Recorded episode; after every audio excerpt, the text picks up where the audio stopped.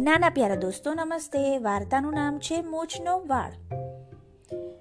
વચનની કિંમત હોય તો મૂછના વાળ પર પણ કરોડો રૂપિયા મળે છે. વચનની કિંમત અને માણસ પારખવાની રીત સમજાવતી નાની એવી સુંદર વાર્તા છે. ચાલો સાંભળીએ. એક દિવસ એક મારવાડી સરાફ પાસે એક વણઝારો આવ્યો અને કહ્યું, શેઠજી, મારી તમામ વણઝાર વગડામાં લૂંટાઈ ગઈ છે. ઘર તો બહુ દૂર છે. વાટ ખર્ચી માટે મારે દસ હજાર રૂપિયા જોઈએ છે. આપું, પણ કોઈ દાગીનો ગીરે મૂકવો પડે. શેઠજી દાગીના તો નથી. હું તમને મારી મૂછનો વાળ આપું છું. એના પર તમે દસ હજાર રૂપિયા ધીરો. હું વહેલી તકે પૈસા આપી મારી મૂછનો વાળ છોડાવી જઈશ.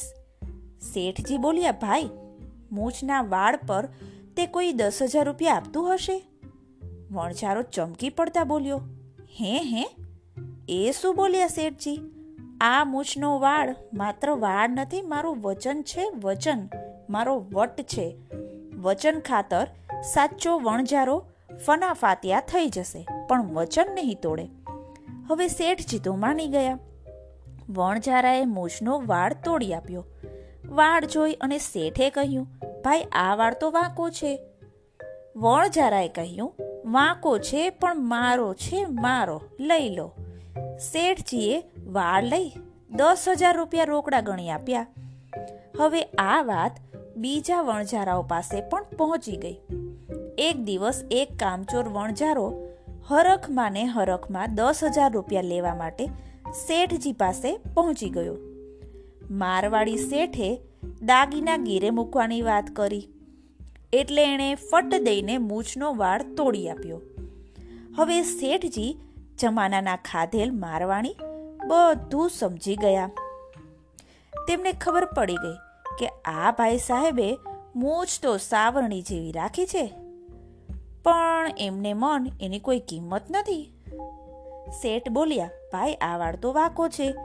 પેલા એ શેઠના હાથમાંથી વાળ લઈ ફેંકી દીધો. બીજો વાળ તોડી આપતા કહ્યું, વાકો છે તો લો આ સીધો. શેઠ ખડખડાટ હસ્યા. એમણે વાળ હાથમાં ના લીધો અને બોલ્યા, ભાઈ, મૂછનો વાળ એ વચન બરાબર છે. તને જ તારી મૂછના વાળની કિંમત નથી. એટલે તે ફટાક દઈ બીજો તોડી આપ્યો. જા ભાઈ, જા. મૂછના વાળ પર તને કાણી પાઈ પણ ન અપાય. વણઝારો વિલેમો એ પાછો ગયો. વચનની કિંમત હોય તો મૂછના વાળ પર પણ કરોડો રૂપિયા મળે છે. નાના દોસ્તો, આપણને રામાયણમાં તો શીખવ્યું જ છે ને? રઘુકુલ રીત સદા ચલી આઈ પ્રાણ જાય, પણ વચન ન જાય. ભગવાન શ્રીરામ પોતાના પિતાના વચનના પાલન માટે ચૌદ વર્ષ સુધી વનમાં રહ્યા હતા. આવી જ નાની એવી સુંદર સુંદર વાર્તાઓ માટે ફરી મળીએ.